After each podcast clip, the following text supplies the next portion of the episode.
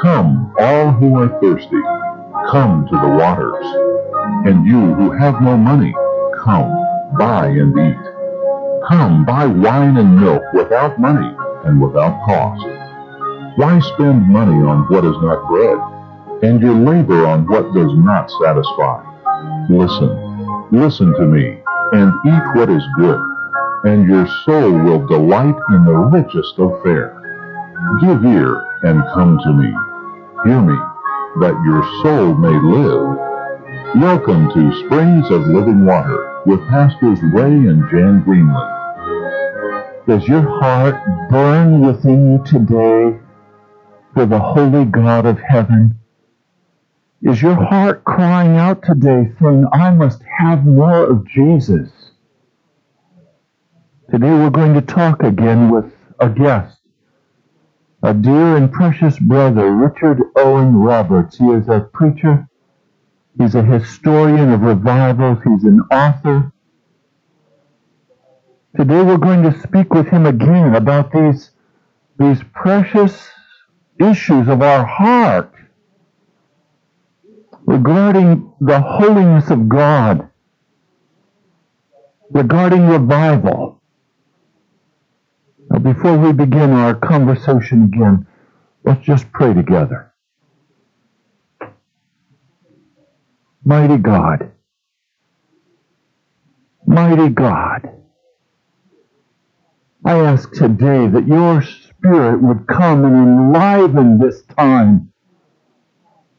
Would you come and meet the cry of our heart that we be able to be filled with your Holy Spirit? Would you rend the heavens and come down? Mm. That the mountains would tremble before you, Almighty God. Mm. Yes, Jesus. Would you make your name known to your enemies today? Oh Lord, there is no one, there is no one who can meet the need of our heart and heal the wounds of the enemy except you, Lord Jesus.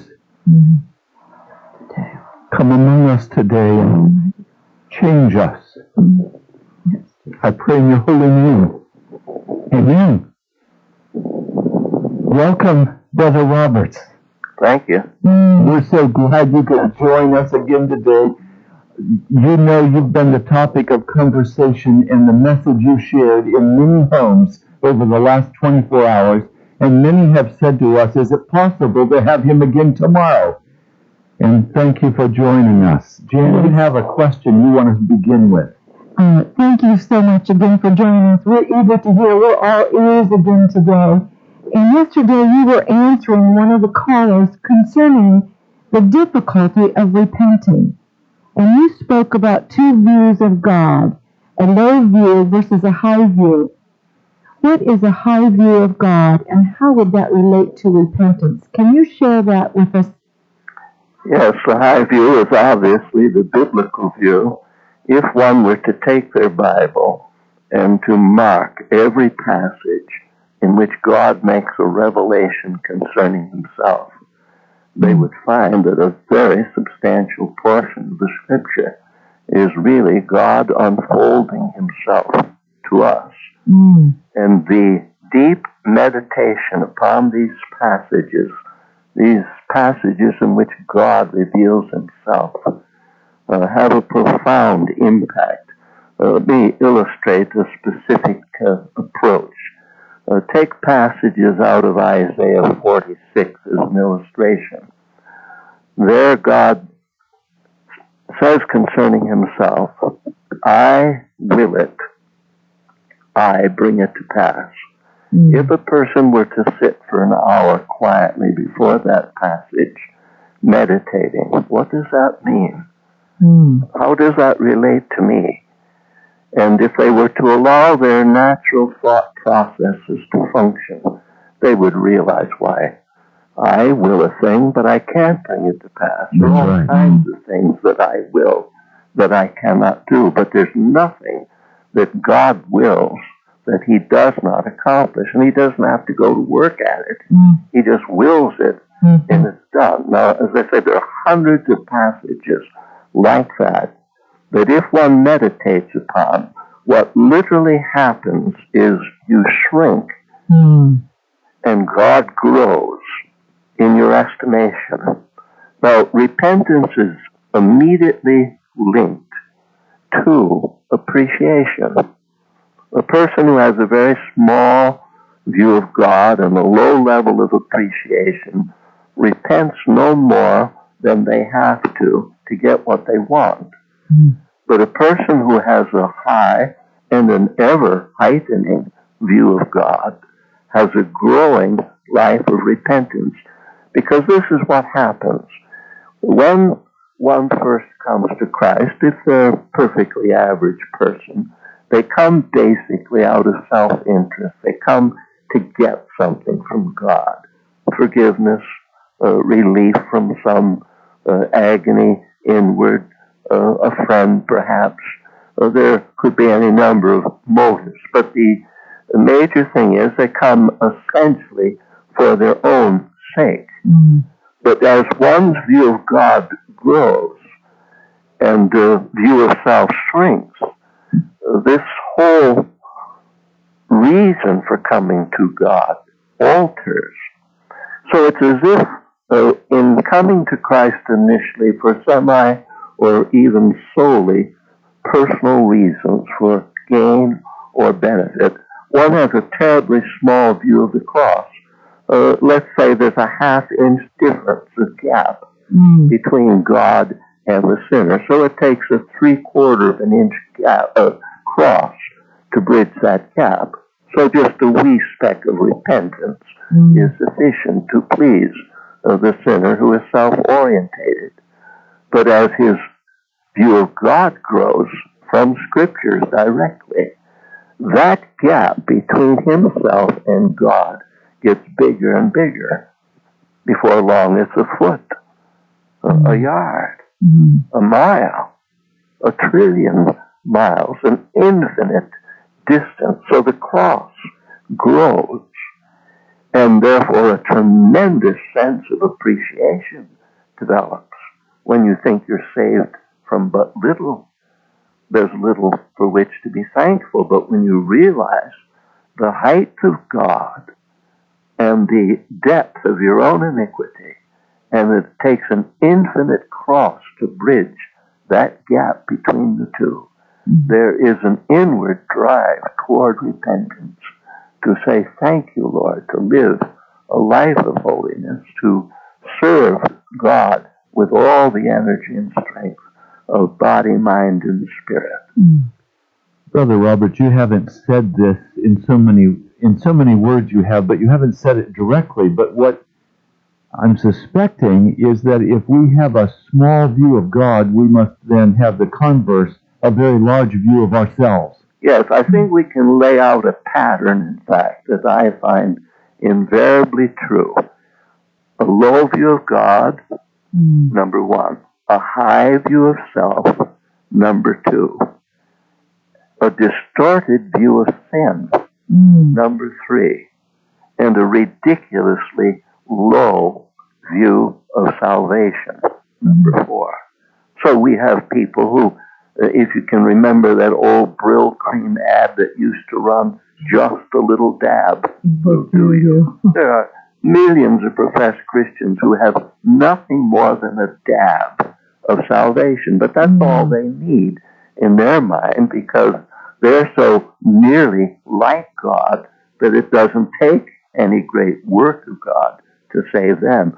But as the view of God gets increasingly high, and the view of self increasingly low, the view of sin is altered. Sin becomes more and more obnoxious, Mm. more dangerous, And more grievous and wicked against God. Excuse me. And so it's more distasteful. Oh, absolutely Yeah. distasteful, and that, and therefore the consequence is the view of salvation enlarges. So rather than a dab, one wants all the salvation there is. Mm. and they can't function without it. It does, It becomes the driving force of life. So when you said yesterday that you suspect that as much as 70% of those who call themselves evangelical Christians are as lost as the devil, you're really saying that humanism has taken over the church. Well, that's exactly right. And even where one might not want to go quite that far, uh, the nature of repentance comes into this very immediately because true repentance is not only of sin, but of self. Mm. And there's a sense in which we can say that the very essence of sin is self. If one were to analyze their own personal sins, for instance, just lay them all out in a long line, uh, not to torment yourself, but to ask this serious question Is there a common denominator that runs through all my sin life? Why, invariably one will find that there is a common denominator, and that's self. Mm. Uh, we sin against God, so it's uh, me versus God. We sin against one another, so it's me versus you. Mm. Uh, sin is right in the very heart, or self rather, is in the very heart of our sin life. So when we come to true repentance, it's repentance of self Mm. uh, as well as sin. And uh, one really has to ask the question concerning your own heart. Did I repent for my sake? Mm. or did I repent for God's sake? Uh, years ago, our fathers distinguished this by an expression we're not apt to use today. They described evangelical repentance and legal repentance. Now, what they meant was evangelical repentance is what I do for God. Mm. Legal repentance is what I do for myself, or actually it could be called ego repentance. Mm. Uh, I turn enough from sin, I think, to gain the favor of God.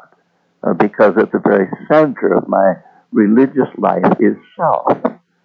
But when there is true and full repentance, Christ is the center not only of one's religious life, but of their entire life.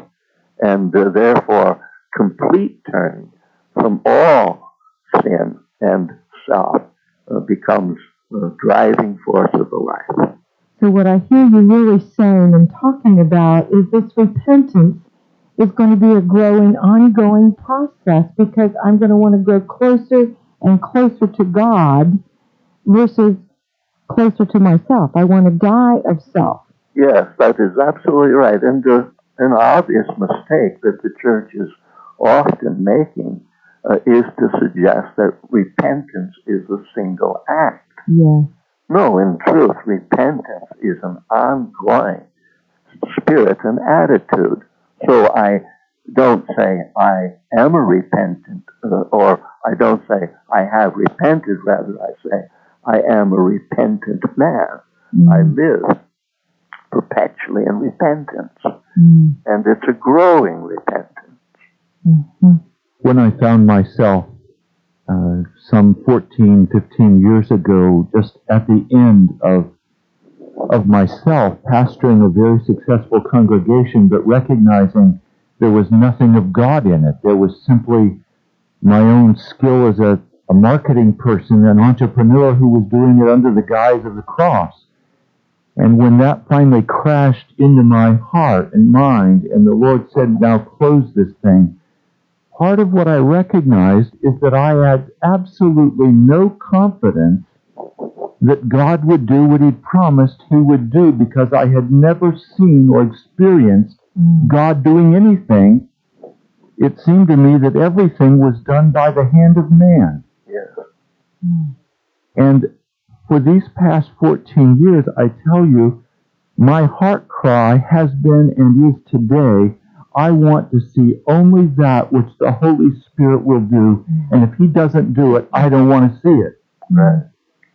So you want it to be God's church in Mm. literal truth. In literal truth. Mhm.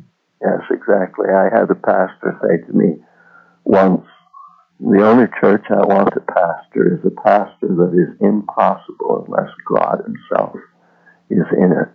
Mm. And uh, I'm sure that's what it's the very heart of what you said. Yes. Mm. And the obvious reason we mentioned prayer meetings uh, yesterday, the obvious reason why the prayer meeting is all but abandoned in the church is who needs God to run a man orientated church? Yes. Mm-hmm. God gets in the way. Mm-hmm. He messes it up. Yes, absolutely. Let's go to another question that we desperately need to talk about, and that is what part does repentance play in revival? Because, as you've already said, if God does not come, we're lost. Mm. So, w- w- how does this issue of repentance and revival fit together? Well, it's a very intricate fit and a tremendously consequential one. There's a proverb that describes the backslider, saying, The backslider in heart is filled again with his own ways. So let's think of a person who truly did repent and believe.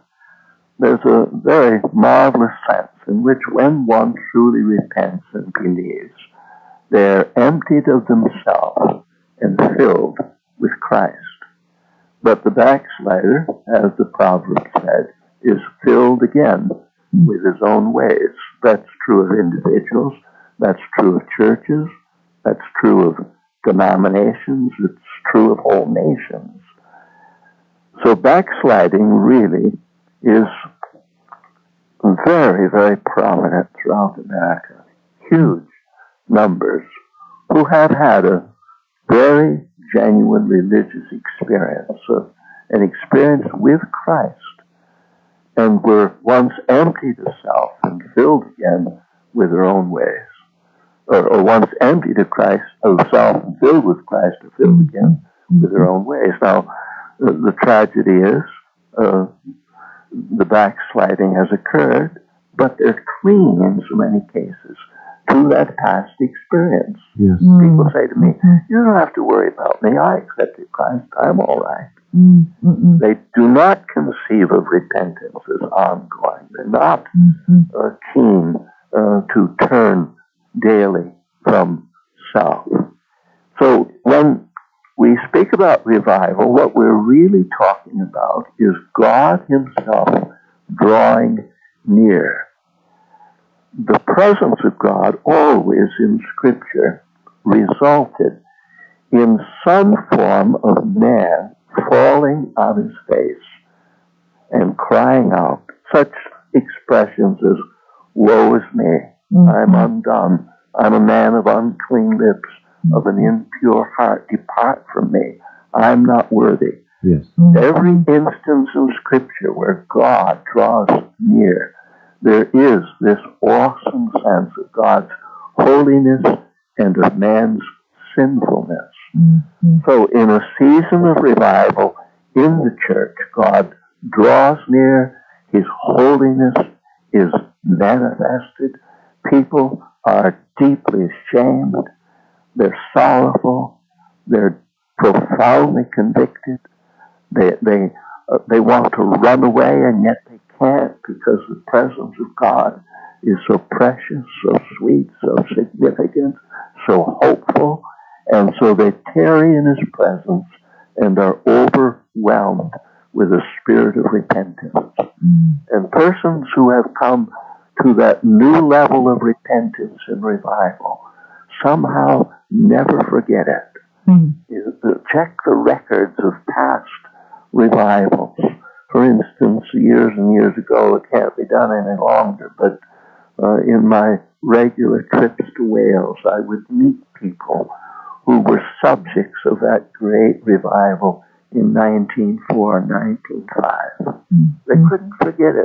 It, it was embedded deeply in their hearts. The impression was so great that it lingered all through life. Now, they've all gone on to glory, essentially.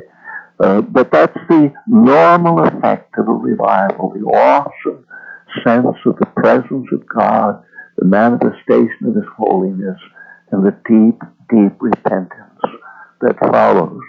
Uh, I mentioned yesterday that we wisely distinguish between revivals and awakenings. Mm. So the Lord appears in a manifest fashion to the church. The church comes to levels of repentance they've never before known.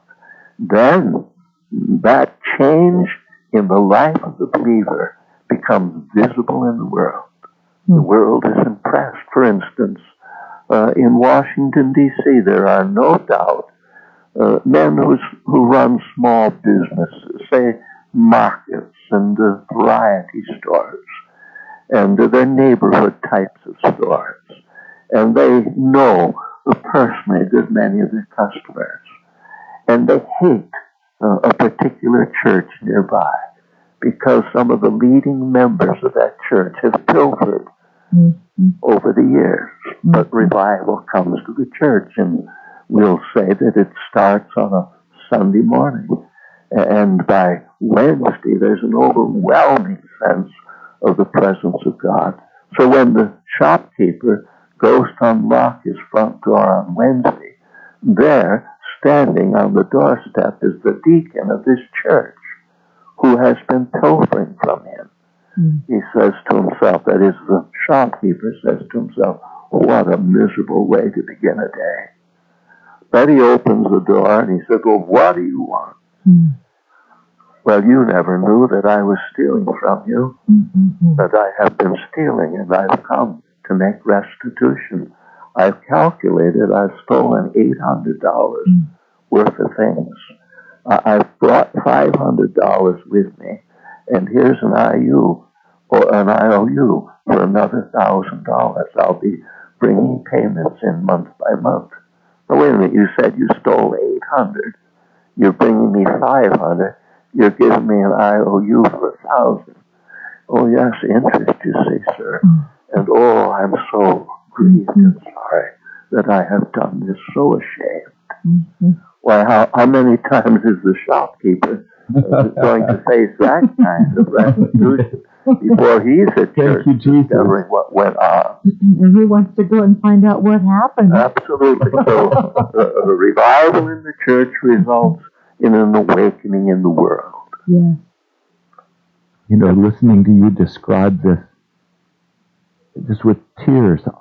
I'm so hungry to see this and to know this revival. Yes, Mm. yes. And the records, you know, the records of revival are simply incredible. Uh, I have here a record of revival in Ireland where a huge industry there built a large new warehouse as a result of the revival because men who were touched by the Holy Spirit came bringing uh, tools of all kinds and things that they had stolen. This huge warehouse was soon filled to overflowing, and the management of the company issued a notice to all employees please do not bring back anything else. Yes. Make your confession to God, and that will be sufficient. We can't handle all the returns that you're bringing. Yes.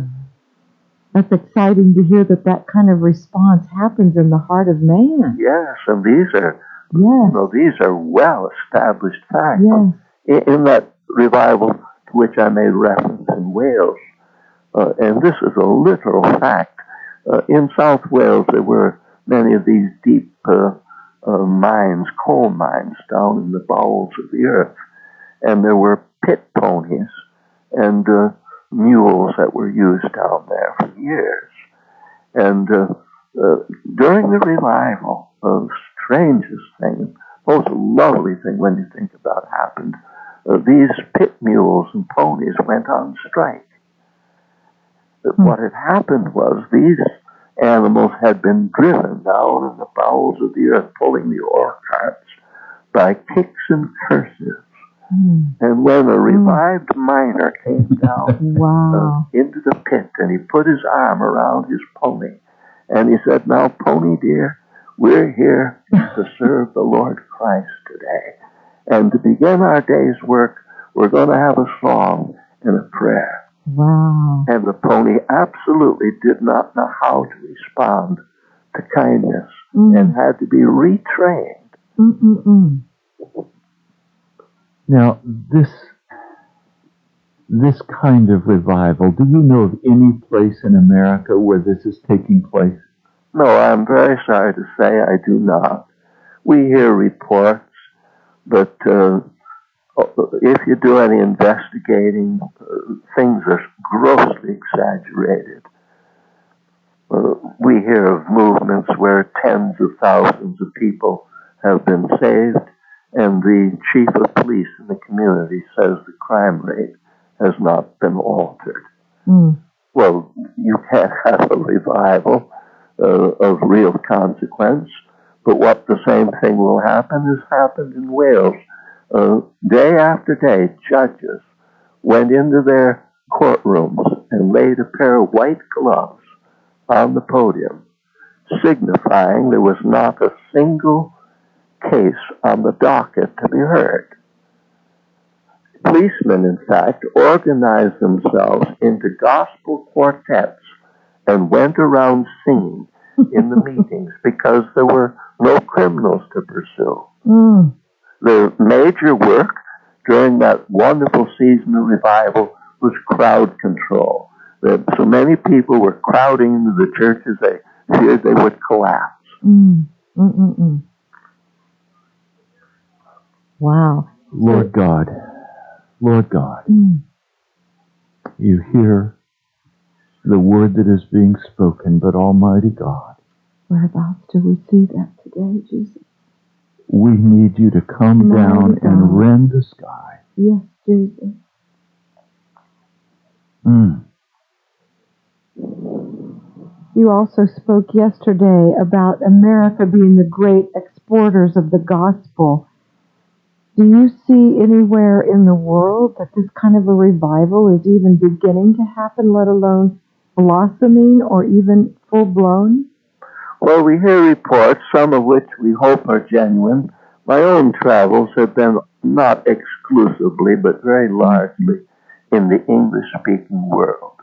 And uh, I know of nowhere in the English speaking world where there's any real powerful work of the Spirit taking place. But we hear, as I said, of reports in some nations, but uh, having no means of uh, verifying their truthfulness, I simply don't know. Uh, I'm, I'm very suspicious of most of what I hear. Not suspicious of God, but knowing what liars men are Mm. and how they like to publicize themselves. Uh, I'm just fearful that things are being said in the name of revival Mm. that are no more uh, legitimate than things that are being said in local churches here in America. Mm-hmm. Wow. Brother Roberts, we have just about one minute before we go to our first break. You've just written a new book and it's been published, I understand, today. Could you Yes. tell us uh just quickly what that book is? The, the title of the book is Repentance, the First Word of the Gospel. It's a large book, 368 pages, dealing purely with the subject of repentance, taking it in a very systematic biblical way, uh, describing how indeed it was the first word of John, of Christ, of Peter, of Paul, Mm. of all the apostles. Uh, there's a chapter on repentance in the Old Testament, uh, one on repentance in the New Testament, a chapter on the seven myths of repentance, the seven maxims of repentance, the seven marks of repentance, the seven motives of repentance. I gave a great deal of time in preparation and then in writing this book.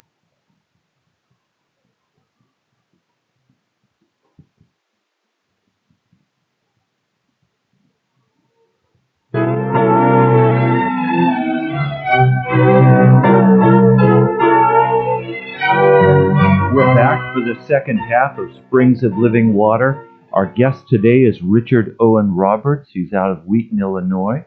And we invite you to call with any questions that you might have on repentance and revival. That number is 1 877 534 0780. Again, that number is 1 877 534 0780. Uh, Brother Roberts, you were just sharing with us this new book that you've completed. Uh, the, the title of that book was Repentance. The first word of the gospel, I believe. Is that what you called that? We're not able to hear. Uh, are you with us now? Yes? Yes, okay. We couldn't hear you. Oh, We're back with you. all right.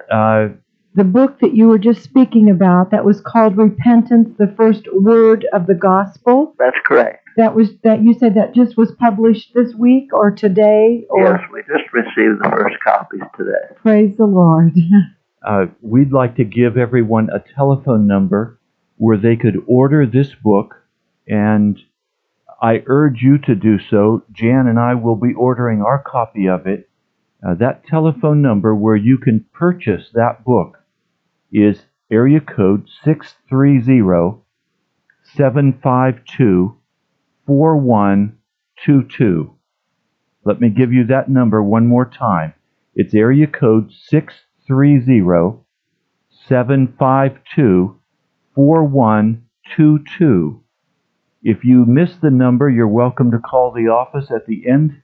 The number will be given, and our staff will be happy to give you that number. Uh, and I want to say no profit from this book will go to Springs of Living Water. Uh, we simply want to get this book into your hands.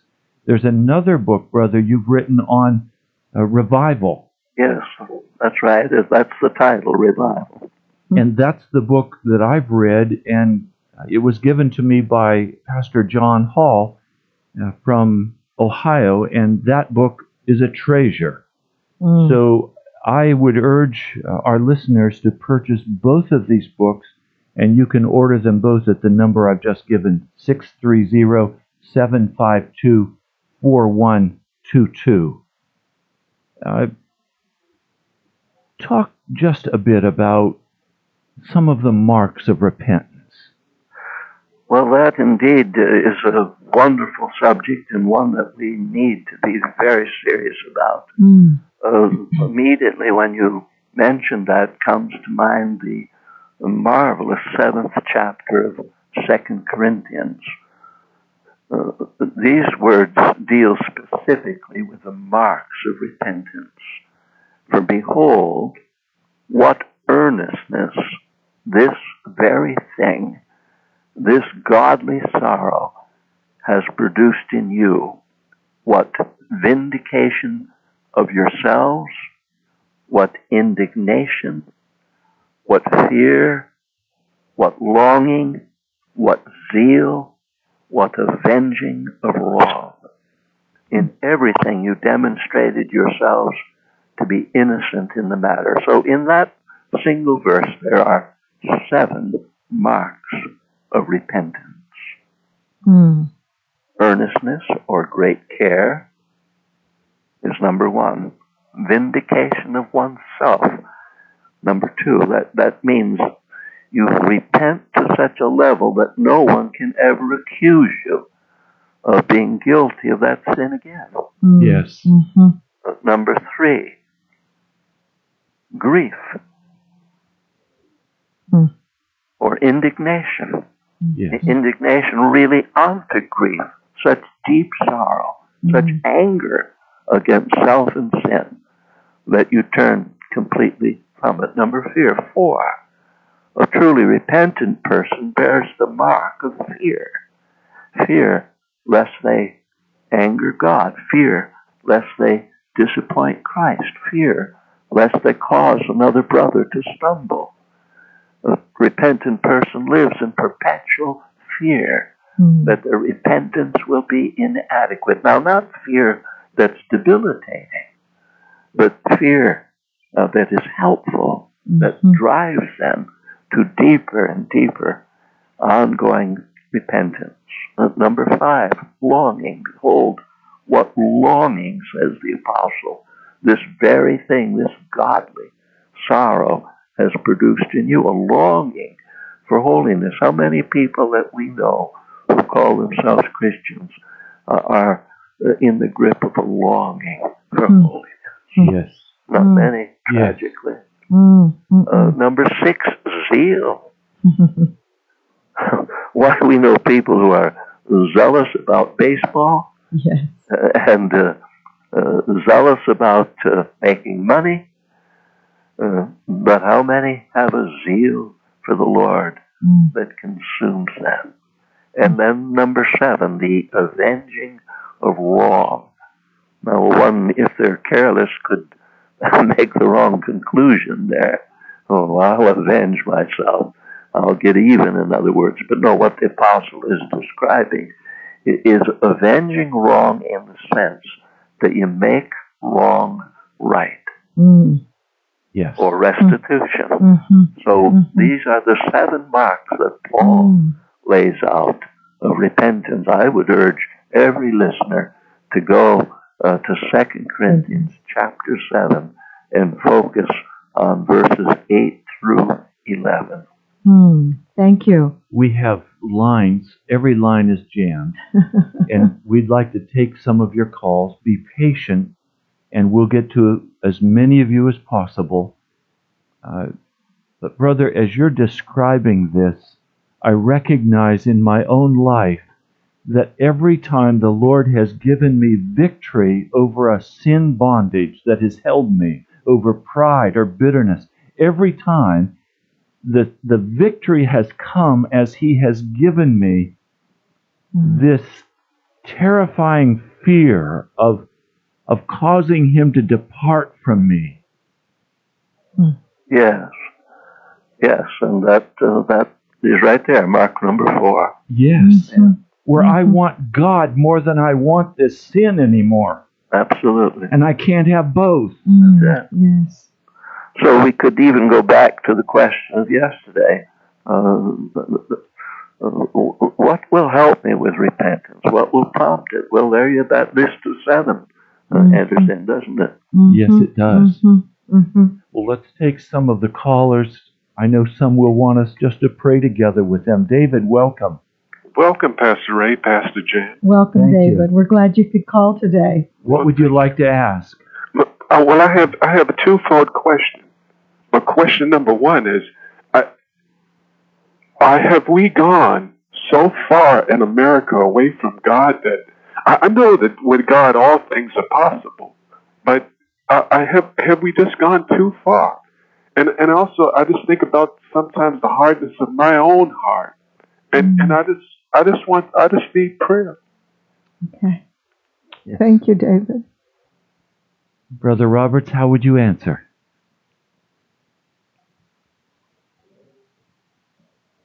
Hello? Somehow we lost Brother Roberts. Let's see if we can get him back. Mm, Mighty God, I just ask right now in your great mercy. I ask right now, oh my God, that you would hear David's cry.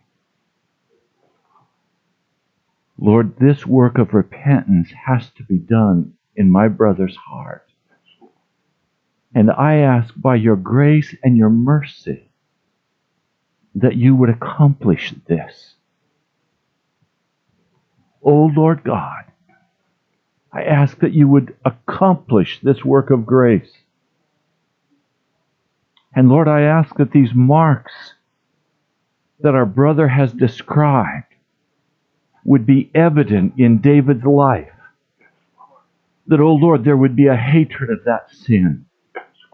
And that there would be fear of, of turning aside from your way. Thank you, Lord God. I pray in your holy name. Amen. Uh, Brother Roberts, are you there now? I'm back again. Good. His question, in case you didn't hear it, was No, I simply was cut off somehow. I'm sorry. The question was Has America gone too far, or is there still hope? Oh, I believe there is immense hope. God is indeed the God of the impossible. Uh, we certainly wouldn't see any hope in terms of uh, ourselves. But in terms of God, oh, tremendous hope. God isn't finished with us yet. I have every reason to believe that God is going to step in and to bring this nation back to his own heart. hmm Thank Oh, you. I hope so. And if one needs a little biblical ammunition, we have some promises in Scripture which have not been fulfilled. Promises, for instance, like those found in Romans 11, that the day must come when the Jews will be provoked to jealousy hmm by the Gentile church. No, that hasn't happened yet. No, it hasn't.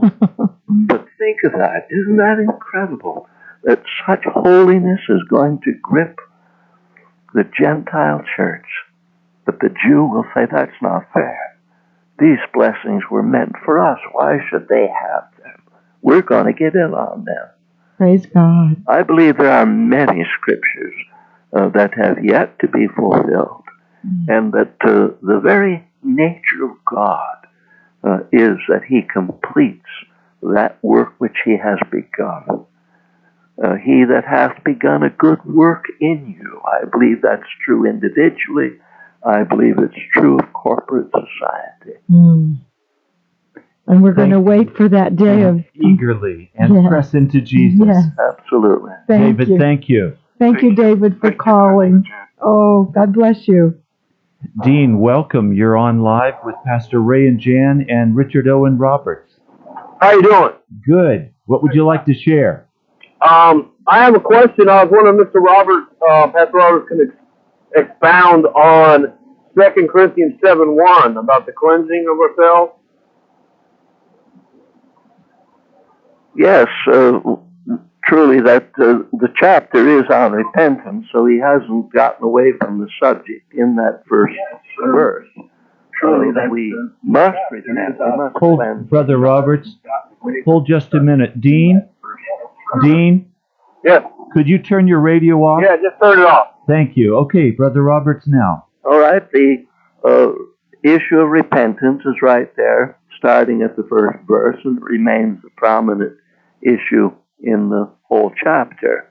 Uh, we are to cleanse ourselves. Now, part of repentance is getting away in a quiet place before the Lord and saying, Now, Lord, if I'm going to be thorough in my repentance, I'm going to have to have you lead me Mm. into those areas Mhm. in which I have been oblivious to sin.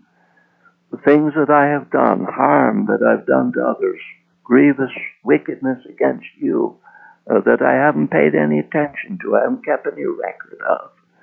So we have got to compile some kind of a catalog or a list of the sins.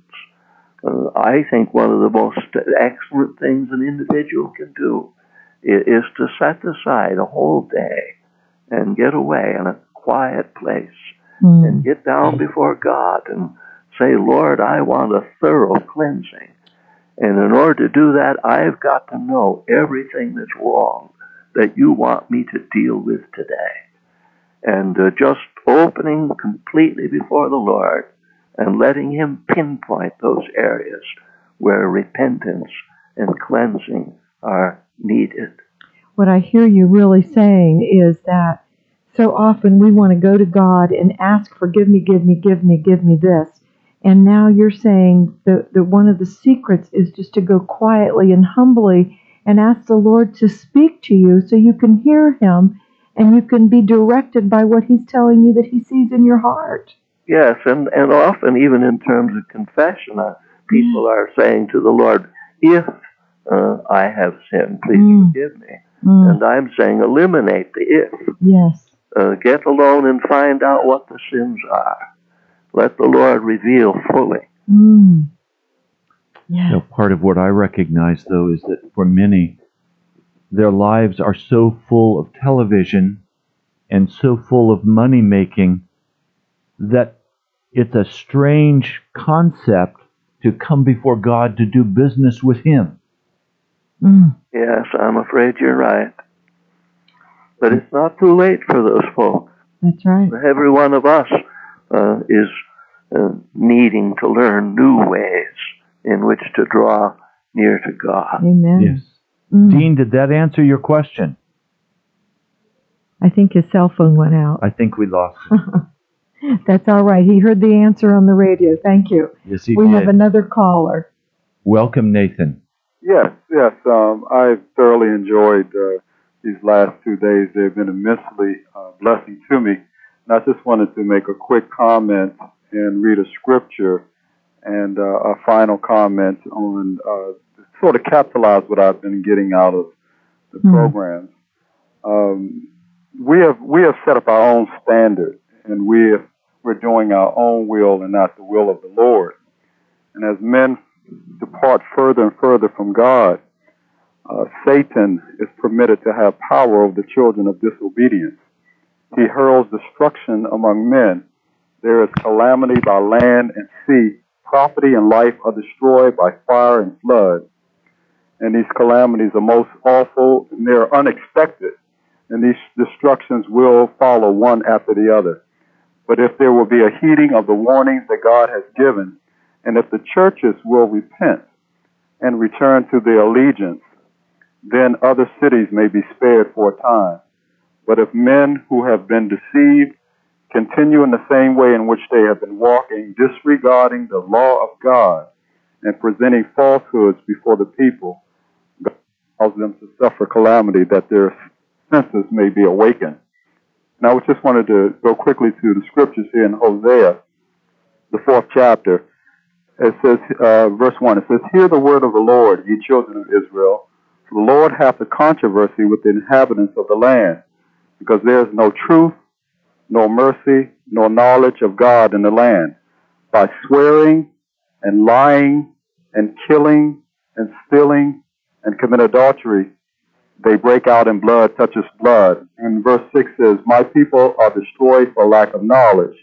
Because thou hast rejected knowledge, I will also reject thee, that thou shalt be no priest to me, seeing that thou hast forgotten the law of thy God. I also will forget thy children. And the Lord has a controversy with us, the professed people of these last days. And the churches of the day are following in the steps of the Jews of old, who set aside the commandments of God for their own tradition.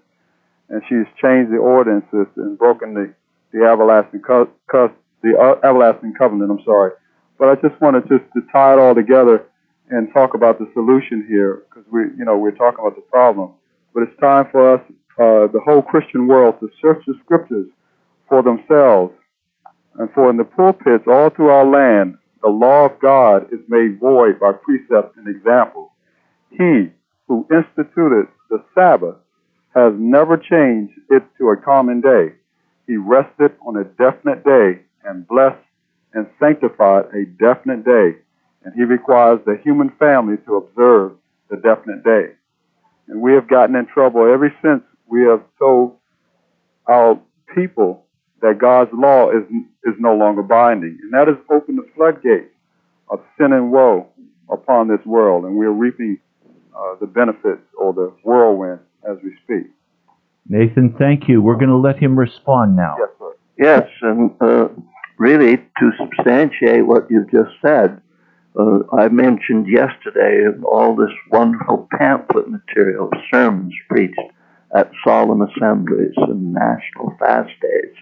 And when they catalog sins, almost invariably the first sin on the list that they drew up, and this would be in the 1600s, 1700s, and the 1800s, almost always the first sin were violations of the Lord's Day. Mm. Mm. And now people act as if, well, there's no law. I mean, that's foolishness. That's Old Testament. That's nothing to do with us. And uh, absolutely, the law of God stands. And the people of God, uh, instead of having cast it aside, have it written on their hearts. Mm. Uh, and so they keep it uh, with a spirit and a love and a delight that they couldn't if it were merely uh, put on them from outside. Mm. Let's go to a, a sharp focus, if we could, for just a moment. Uh, Brother Roberts, what kind of activity, uh, preaching, what will bring the grief that is the prominent mark of repentance?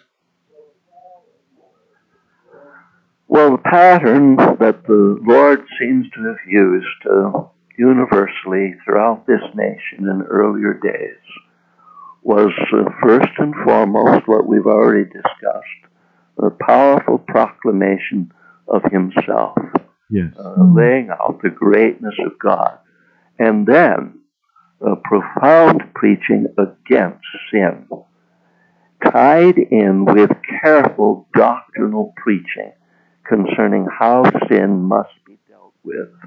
Uh, the great doctrines of repentance, as we've discussed, of justification by faith, of the regenerating work of the Holy Spirit. Mm.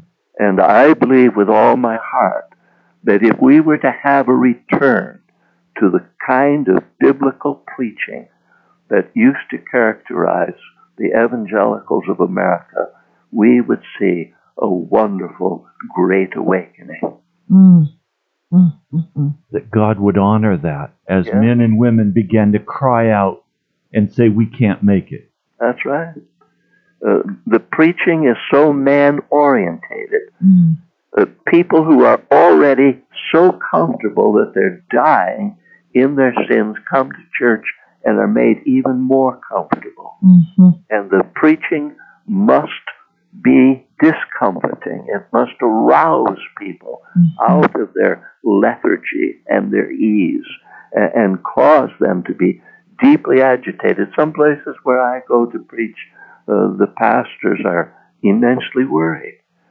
Oh, this can't be right. These people are all agitated, upset. Why, here's some of my best people who, who think they're Christians, who believe they're Christians for years, are, are saying, now I doubt that I was ever saved. So the pastors want to smooth it all over. They, uh, they want me to apply the balm of Gilead the rest of the week. Mm. And they're not willing to let that agitating work of the Holy Spirit produce uh, a true uh, repentance and a genuine conversion. We're in such a rush to make converts Mhm. that long before the Holy Spirit has said anything to a person, we're pronouncing them as saved. Before we run out of time today, we need to just one more time give this telephone number.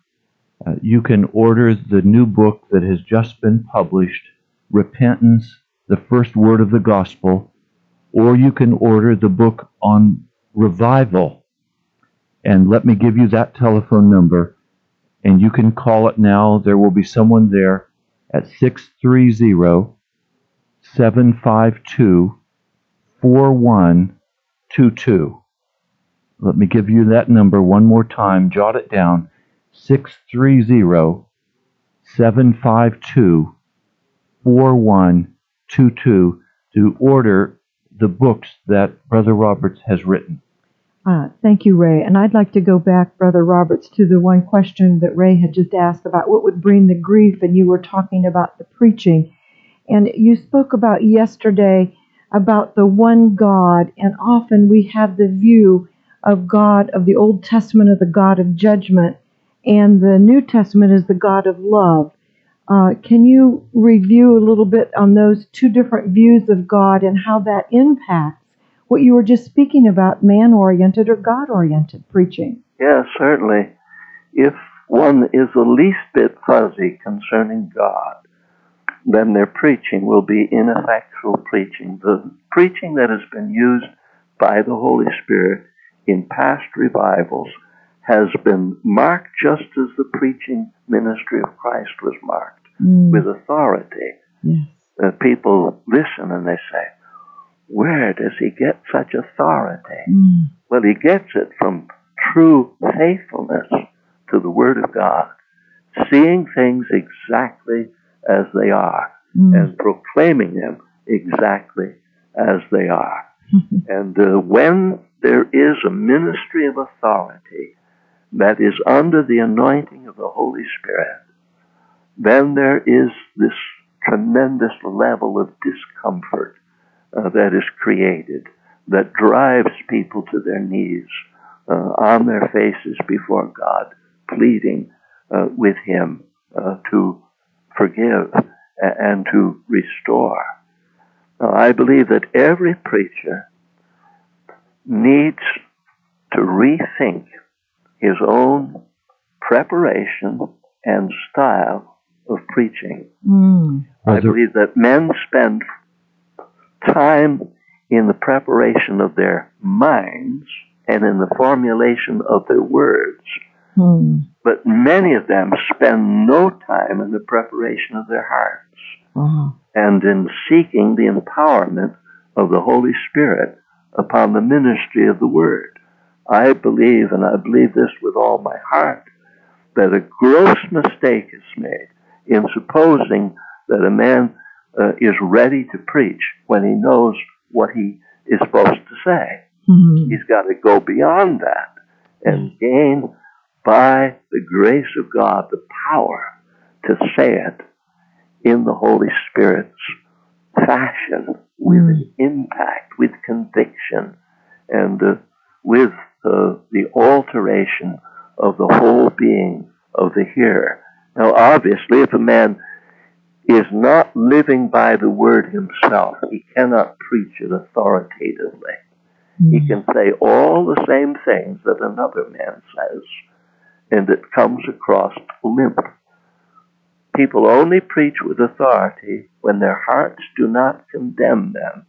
In the first epistle to John, uh, there's a statement to this effect. If our hearts do not condemn us, then we know that we have the thing that we ask of him. So if a man uh, has thoroughly prepared his mind and he says, Now, Lord, bless what I'm about to do as he goes to preach, but his own conscience says, And why should God bless your preaching?